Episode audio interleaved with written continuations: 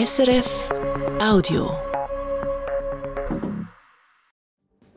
Guten Morgen. Mehr Tempo und härtere Kriterien, so will Justizminister Beat Jans künftig Asylverfahren durchführen. Jetzt gibt's Kritik auch aus juristischen Kreisen. Und zeichnet sich ein neues Abkommen zwischen Israel und der Hamas ab. Es geht um die Freilassung von weiteren Geiseln. Das schauen wir uns gleich genauer an, nach einem ersten Blick aufs Wetter mit Kevin Ghanes. Guten Morgen, der Donnerstag ist stark bewölkt und vielerorts wird es regnen, bei mäßig bis starkem Westwind und vierzehn Grad.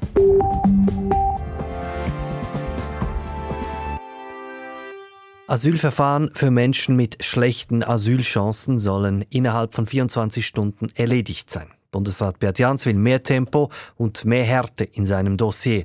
Bundesasylzentren sollen zudem nicht mehr als Wochenendbetten genutzt werden dürfen, so ein Vorwurf des Bundes. Ein Gesuch solle deshalb nur noch unter der Woche gestellt werden dürfen. Jans hat die Vorschläge diese Woche vorgestellt. Matthias Baume mit den Reaktionen.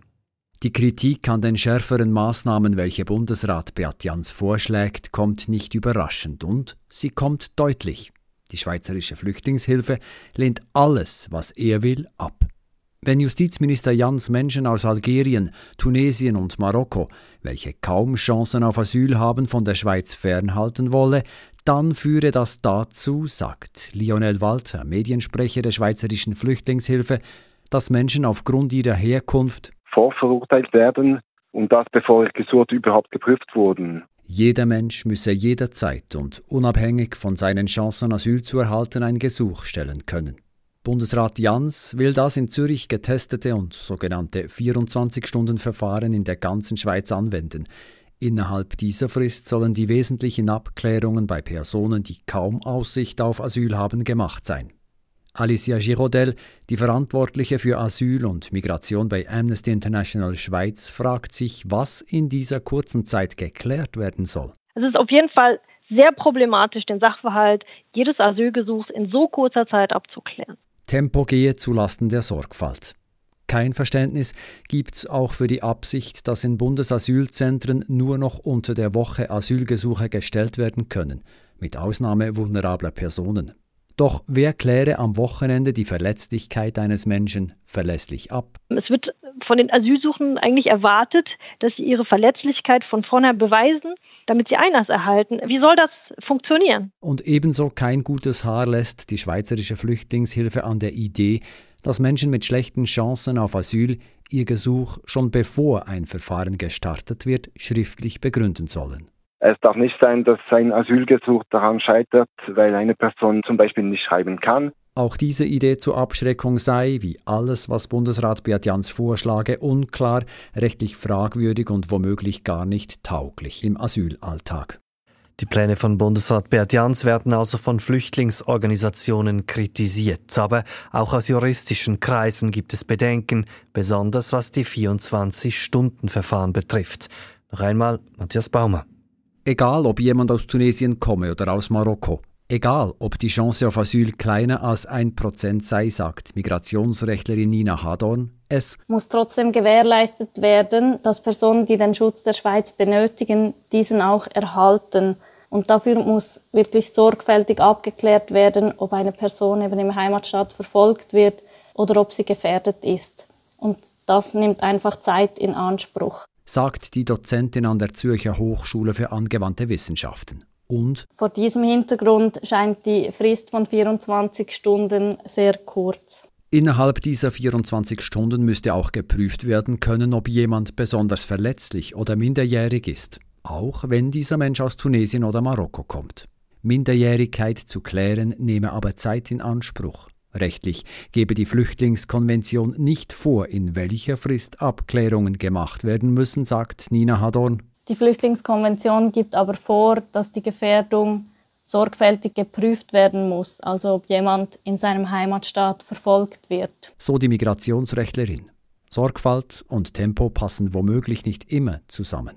Auch andere Länder in Europa würden schnelle Asylverfahren kennen. Diese bewegen sich allerdings eher im Rahmen von einigen Tagen bis einigen Wochen. Das ist bedeutend langsamer als das, was Bundesrat Beat Jans will.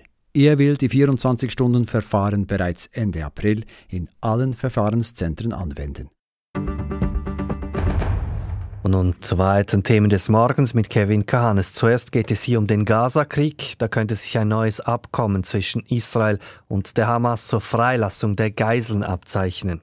Es gebe vielversprechende frühe Anzeichen für mögliche Fortschritte, das sagt der israelische Minister Benny Gantz. Er gehört zum Kriegskabinett. Konkret Details nennt Gantz nicht. Aber falls es keine Vereinbarung geben sollte, werde Israel im Gazastreifen weiterkämpfen, auch im muslimischen Fastenmonat Ramadan. Ägypten, Katar und die U S A bemühen sich aktuell um eine längere Feuerpause im Gazakrieg. Zu reden gibt heute früh auch der WikiLeaks-Gründer Julian Assange. Ein Gericht in London hat zwei Tage lang beraten, ob er in die U S A ausgeliefert werden soll oder ob sich Assange weiter dagegen wehren kann. Nun hat das Gericht keinen Entscheid gefällt und den Beschluss auf später vertagt. Die britische Nachrichtenagentur P A schreibt, ein Urteil soll es erst im März geben. In den U S A erwartet Assange einen Prozess wegen Spionagevorwürfen, weil er vertrauliche Militärdokumente veröffentlicht hat. Zu einem ganz anderen Thema. In Südchina hat ein Frachtschiff eine Brücke gerammt. Die Brücke ist dann teilweise eingestürzt. Die Fotos sehen schlimm aus. Gab es Opfer? Nun, dazu ist äh, noch nicht Offizielles bekannt, aber die Behörden in China sagen, auf der Brücke seien zahlreiche Autos gewesen. Einige von ihnen seien ins Wasser gestürzt. Die Brücke befindet sich in der Nähe der Metropole Guangzhou und auf diesen Fotos von dort sieht man einen Bus, der in den Laderaum des Frachters gestürzt ist. Chinesische Medien berichten, es sei nur der Busfahrer an Bord gewesen. Das Busunternehmen habe den Fahrer bis jetzt aber nicht erreichen können. Wir erinnern uns, Anfang Januar bricht bei einem Flugzeug ein Teil der Außenwand ab. Dieser Unfall, der hat jetzt Konsequenzen beim Flugzeughersteller Boeing, und zwar personelle Konsequenzen. Der Manager, der für das Flugzeugmodell sieben drei sieben Max zuständig ist, verlässt das Unternehmen, das schreibt Boeing. Außerdem schafft die U S-Firma eine neue Stelle in der Führungsetage. Sie soll sich um die Qualitätskontrolle beim Konzern und bei Zulieferfirmen kümmern. Zum Schluss noch zum Sport. In den Achtelfinals der Fußball-Champions League gab es am Abend zwei Hinspiele.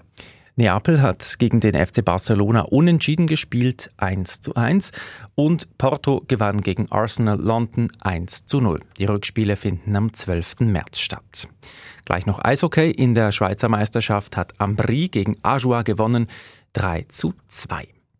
Ja, und eine besondere Art von Volkssport ist momentan Lottospielen. Im Schweizer Zahlenlotto hat wieder niemand die richtigen Zahlen für den Hauptpreis getippt.